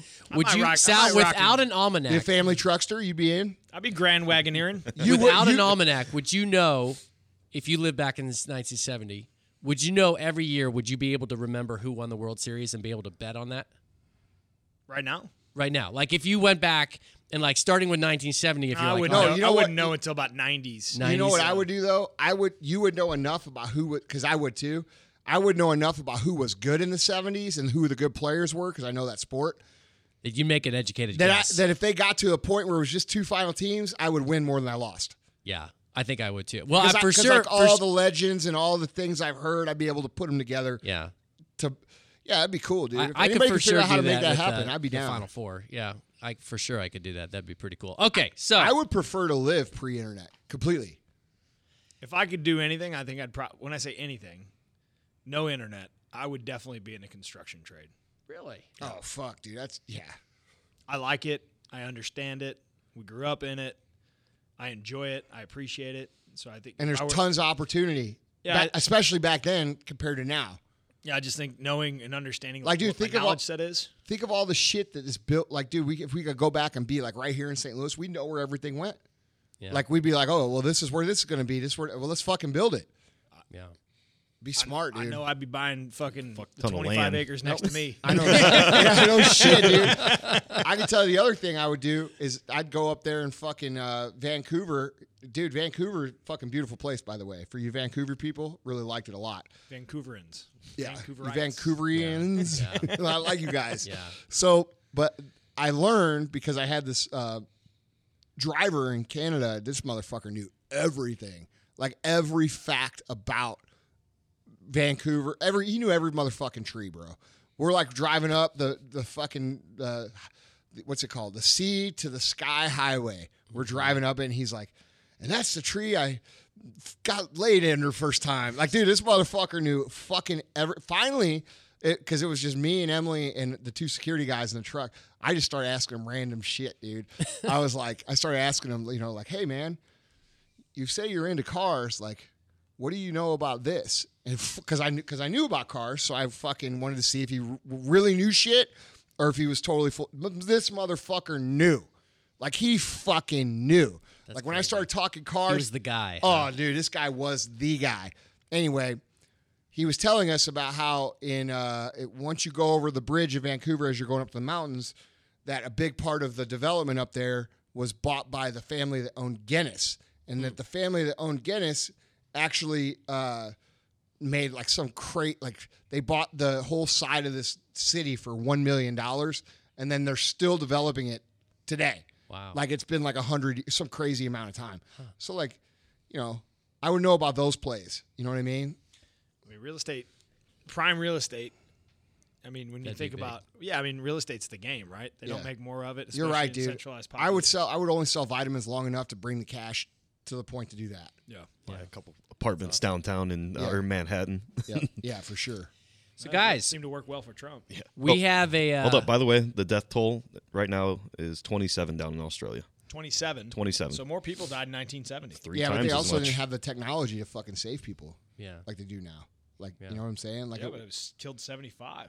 You know. yeah. So, I mean, Yeah. Probably a lot less populated too, obviously. Well, maybe not. Well, yeah. So we have a confused AF question, and that's actually a pretty good question. I thought we uh, this is one of our uh, one of our listeners uh, says, uh, "Hey guys, love the new podcast so far. Makes me feel like I'm back in the locker room with the boys during my pro hockey days, just shooting the poop." Uh, the team here at Conquest Shooting the Hockey, shit. the team here at Conquest Hockey would love to hear your thoughts on participation medals in sports and how we address those who don't understand why they're bad. This is James at Conquest Hockey. Is this dude the coach? Uh, let me you look know? here. Conquest Hockey looks like a it's an apparel premium hockey athletic wear for those who work for what they want. Man, Cool. that's like a ten thousand dollar shout out. No right shit, there. bro. You just fucking. Oh, gave yeah, sorry. Ten grand worth of free shit. You, That's you fine. can pay me later, James. You know what? He can have it. That's Nice. what you get when you fucking interact with the show. You get a free right. shout. That's right. So, here's how I would fucking address this issue. Um, there's a first place medal, there's a second place medal, and then there's a third place medal. And if you aren't in those first three places, you don't get shit. And that's the way life works. Hmm. It's real simple. That's the way it works. And, and in fact, in real life, if you don't get the fucking first or second place, you're probably not doing that good at all. Mm-hmm. So, you know, sometimes you're going to lose, but you should be right up there in that conversation of one and two. I don't know. You know, I, I would argue that I think three's a player. Pot- Okay, I, I, Do you I'm- know why? Well, yeah, I do know why. Well, here's how I why I would say three's a player is because three could fly under the radar a little bit over one and two and kind of like work, let them take the heat and then innovate off of that. That's what we did at our companies. Well, I mean, if you're like a- I always watch the players, and then I see what they're doing, and then I say, okay, how can we take this and make it better? And we go fucking do it. because if you get a third, if you if you get third, that means you go out on a win.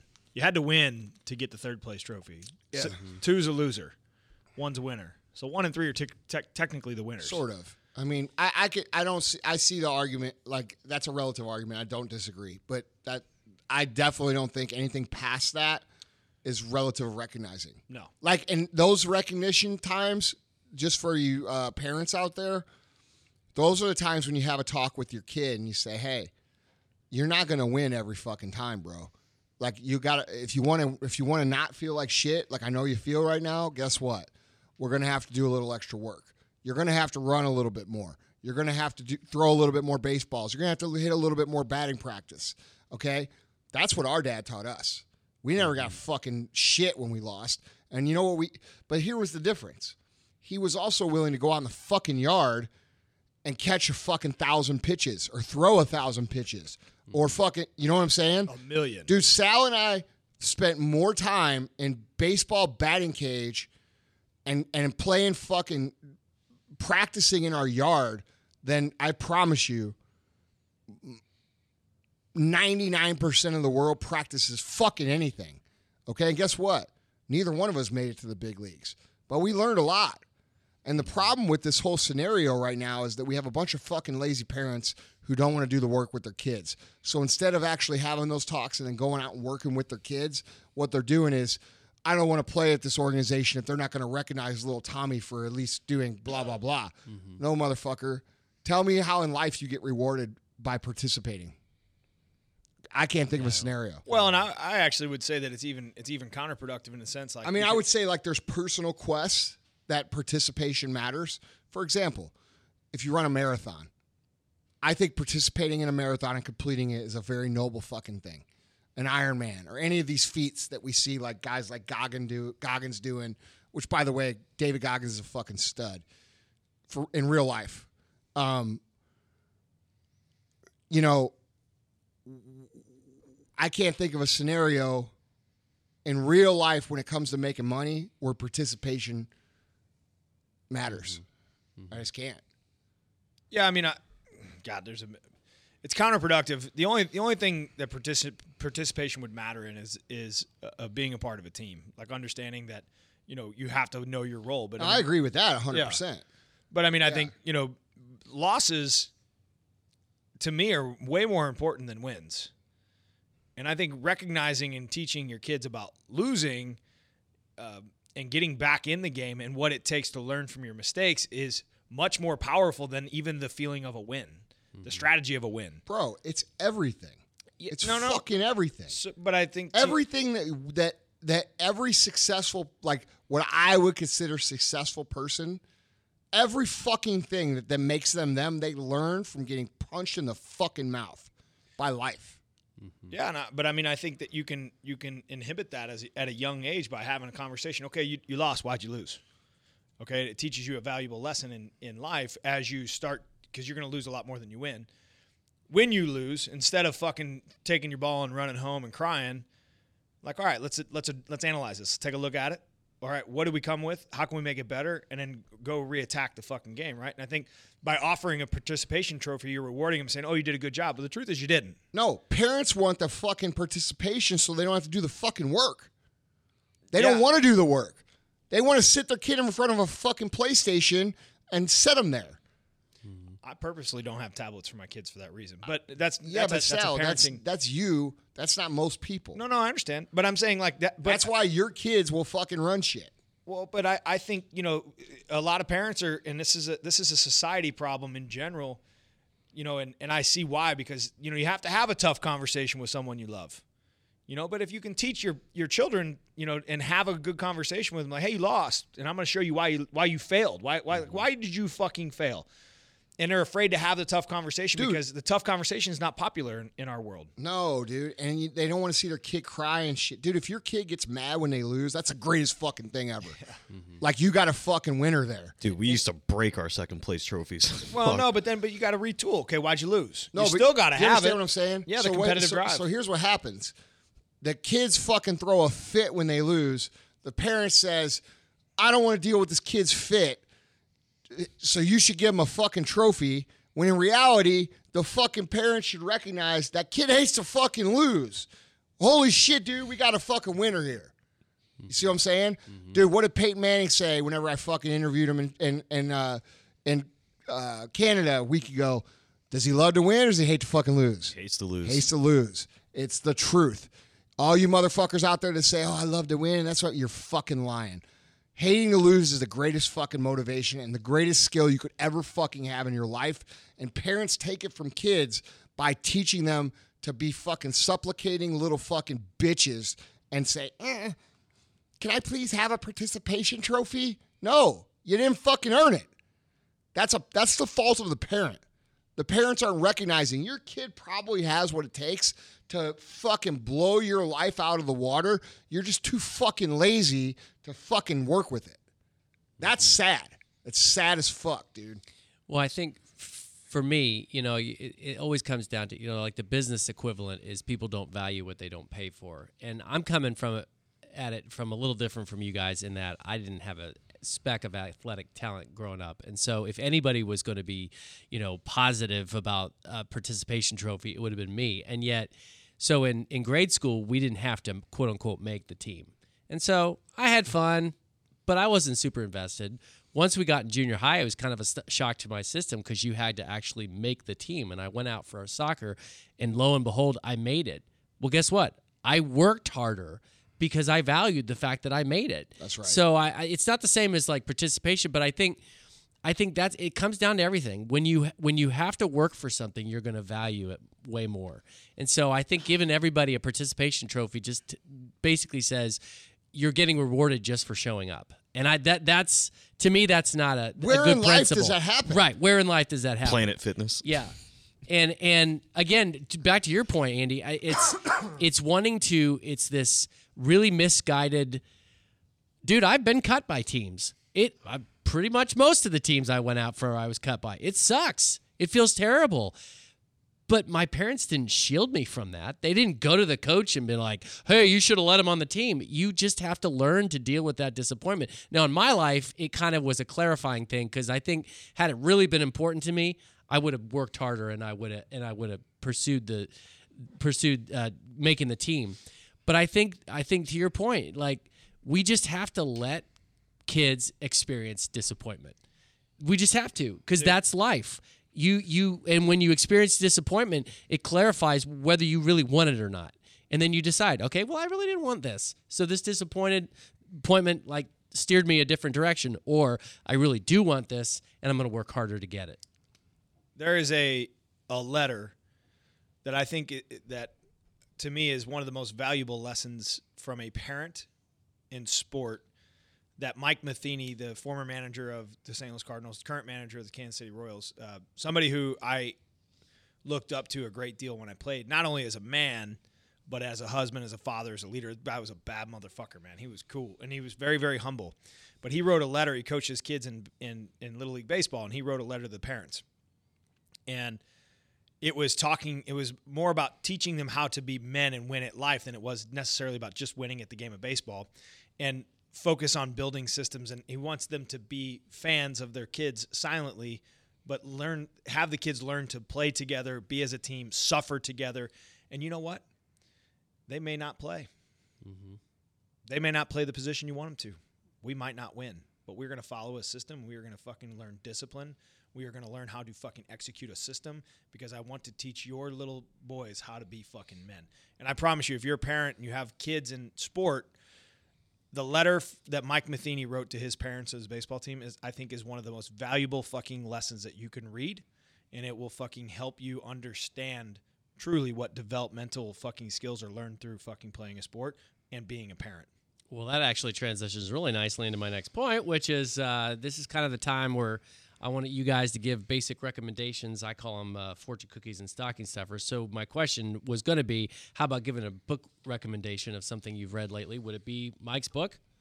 Uh, you know what? I've not, actually have not read Mike's book. I bought it. I never got into it. I think the book recommendation that I would that I led off with in the in the thing. David Bach wrote this book, The Automatic Millionaire. It's a great book. I read it in my 20s, and I think it's created a lot for me. Um, my financial structure, which has led to a lot um a lot of independence in the sense of just understanding money and how to treat yourself. And so, if I were giving somebody, especially somebody young, or really even somebody who's who struggles with how to balance a budget, uh, David Bach he writes a book. It's called The Automatic Millionaire. I literally watched it on Good Morning America. Fuck, when I was like 21 years old. And I'm telling you right now, like I've sold more copies of that book than he probably fucking sold of himself. That's awesome. But probably because I bought him. Andy, what about you? You got any? Uh, Yeah, What are you for- reading lately? for sure. I got an awesome book I'm reading by a good friend of mine, uh, who, uh, is, who I think is the premier leadership expert on the planet right now, uh, Jocko Willink. Um, great, great, great man. Uh, super intelligent, uh, especially when it comes to how to create leadership. He just came out with an awesome book, uh, Leadership Strategy and Tactics. It's on Amazon. I'm looking at it right now. Uh, it's a little green book, okay, for you guys who can't read and you just want to see colors and shit. Um, really, it's a little green book. I'm probably three quarters of the way through it. Um, as seasoned of a leader as I am in business, I still picked up a shitload of valuable info out of it. I'm a halfway through it, and it's fucking good. Yeah. he's a stud. and he's There- great about he he's so great about telling the experiences of how he learned his lessons. It's what makes his fucking book so good. Yeah, because he he'll tell you, you know, this like in chapter two, and he's like, and we we rated the oil rig in practice and Yeah, yeah. detached leadership, and you Yeah. know what I mean. I listen Yeah. to his, but I love Dude, fucking that book. dude's voice. So his first two books that are popular, um, the dichotomy of leadership and then uh, Extreme Ownership. Extreme ownership. Fucking amazing books. This book is more like, how the fuck do I implement this shit into my life? Right. And that's what's so cool about it because a lot of people understand the concepts, um, but they don't understand how to execute. And this is about that. And so if you're a leader of any sort, uh, which you are by default, if you're a dad and you have a wife, if you're a if you're a husband and a wife, if you're in a fucking relationship, if you're this or that, there's times when people are going to look to you to lead. This is a great book for everybody to read. Period. So that's that's my book. Go buy Jocko's book. It's fucking amazing. All right. Well, I I, I think Tyler's going to enter. Yeah, we got now. It's time for dumbest motherfucker in all the land. Oh, that means we're getting to the end of the show. Yes, sir. We're gonna close the show. Did you guys hear with Odell Beckham? What happened with him lately in the uh, LSU locker room? No. All right. Well, video surfaced uh, last week showing Beckham slapping the buttocks. Now, I, this is in the article. Vaughn didn't write this. The buttocks of a Superdome security guard in the LSU locker room after the Tigers' national championship victory over Clemson. Uh, simple battery charge can include a fine of no more than a thousand dollars or imprisonment. Guy or girl? Oh, this was a guy cop. Oh fuck. Wait, what? Yes. I mean, if you watch the video, he, he apparently also he was handing out money to obviously, which is a big no-no too, uh, NCAA athletes. But uh, the video surfaced and he runs up to the officer and just he slaps him pretty fucking good too.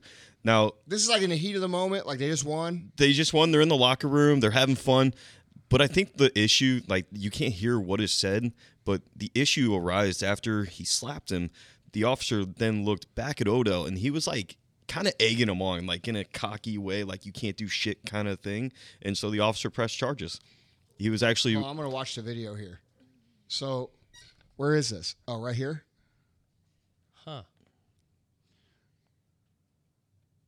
Wait, wait, wait. So he's gonna go to jail over this, or get press charges over that? no, well, there was an arrest warrant in the, what was it, Madot, like a couple days ago I where mean, they it looked like the he was tri- being kind of an asshole. yeah, he was definitely being an asshole. So this wasn't. So this wasn't a case where he was just caught up in the moment and was slapping No, his butt, kind of like celebratory. No, it kind of looks like in the video like he's being a dick. Yeah, Um, like it wasn't like a like you run up behind someone, like we fucking won, smack him up. like that. Yeah. It wasn't like that. It was like he was. It looked like he was taunting the cop behind his back, and then got his attention by smacking his ass. It- well, And, and- by the way, that's fucking stupid. Yeah. yeah, So All right, just after out of watching curiosity, the video, was I, he? re- uh, I regress my earlier statement. me too. He should be fine. Hey, that's a He's a fucking idiot. he's an ass. Like, Yeah. dude, why? Like, dude, he was taunting the cop behind his back. Look, was dude, he drunk? it wasn't some play. No, it was just I don't know, but I like, mean, dude, maybe. those motherfuckers protect you. Those motherfuckers don't get paid well to do what they do for you, motherfucker. Especially for you to fucking treat them like a little yeah, fucking no, fuck like, that. That dude, like a pawn. I think that's bad. Like, I don't know what they should do, but he's a stupid motherfucker. Apparently, the sure. charges were dropped. I don't think charges should have been filed on it either. I No, think it's kinda don't be an ridiculous. charge. Yeah, but it's like, hey, he should, he, you know, you look like a fucking dickhead. Don't do that shit. Well, and going back to the money aspect of it, because obviously you're not supposed to do that. Uh, initial information from an LSU spokesperson suggested that the bills exchanged were fake novelty bills, which that sounds suspicious as hell, right there. LSU football covering up their Yeah, no shit, dude. novelty bills. Yeah. That's probably what they paid him on. Well, a I don't know. trip. I mean, who you have to be a stupid. Well, I don't know. He just But, I mean, fucking uh, taunted a cop. LSU quarterback Joe Burrow said the cash was real. Well, it's probably real. so, l- look, man, if you're fucking fucking with cops, you, you're generally a piece of shit. I don't give a fuck what you think. Like, I, dude, we had a guy email. especially taunting them. yeah, that's what I'm saying. that's dude. Are there shit. bad cops? Fucking right, there's bad cops, but most of them aren't. Most Ten of them are thousand to one. That's right. Most of them are great fucking people that care about your livelihood. And have you had an injustice from a police? Maybe. I have, and I still know they're good. And you know what the truth is? When I got fucked up by a cop, guess what? Part of me deserved it. And by part of them, he means all of them. Well, no, no, no, actually, not true. I would say if I did, it wasn't. But the situation was so volatile, I could understand why Hey, they would have handled beat. it that way. So like you have to be able to take responsibility for your own fucking actions and say, okay, um, I probably should have just let them do their job, and I probably should have got the fuck away from them and let them do it. Instead, I got too close and I got fucking handled. Okay, that's reality. Y- You know, so I don't I don't really give a fuck what people say. 99.9% of the police officers out there deserve your motherfucking respect. And the ones that don't, you'll learn who the fuck they are. To say, oh, dude, the police are bad. Fuck the police. No, I like the rap song "Fuck the Police." I don't fucking think it's a good. I don't think it's a good motto. You know, so it is what it is, man. That guy's a dumb fuck. He's a fucking guy who got a lot of money because he fucking could run fast and catch a fucking football, and nobody ever taught him to have respect for people. That's really what it looks like He to should me. have paid attention in the second grade. That's yeah, that's right. That's what that looks like to me. What is it? Does it? Do you agree? That's an asshole move. Okay, I agree. And speaking of the NFL players getting in trouble, did you guys hear about Julian Edelman? No, he he got drunk in Malibu and started jumping on a Mercedes Benz hood. Well, and stupid, too. he got arrested. Yeah, well, he And- should. Good. But the funny thing is, Tom Brady uh, was seen cracking jokes on his IG story because he's got like some electrolytes, like TB12 electrolytes, and he's and he said, "quote Edelman, it sounds like you may need some of this." Hey, locker room humor, man. You earned it, I man. would. Hey, I would fucking throw that jab. Hey, look, dude, that's a dick move. Have we done? Have all of us got drunk and done stupid shit? Fucking right. Never. That's what happens when you get fucked up. That's what happens when Andrew shits on the towel. oh, full circle. Oh, here it comes. Well, before Andy wraps it up, Sal, final word. I didn't wrap it up. That's why I had three kids. That's good advice. If you don't want three kids, fucking wrap it up. Uh, look, man, dude, you talked about being authentic. Understand that authenticity is sharing what the fuck you are and who you are without the res- the reservation of trying to create a certain character. It's a very fine line to walk because it feels good to get people's approval and it feels good to fucking have people like you and it feels good to get likes and comments and shares and all that shit smart, right? Like that's good business too. A lot of you are probably thinking, but the truth is, is you're going to be very unhappy if you're trying to create a character that isn't you and people think it's you. All right. This is a big reason why I changed up gears from the MFCEO. I started to feel like a character that wasn't fucking who I am.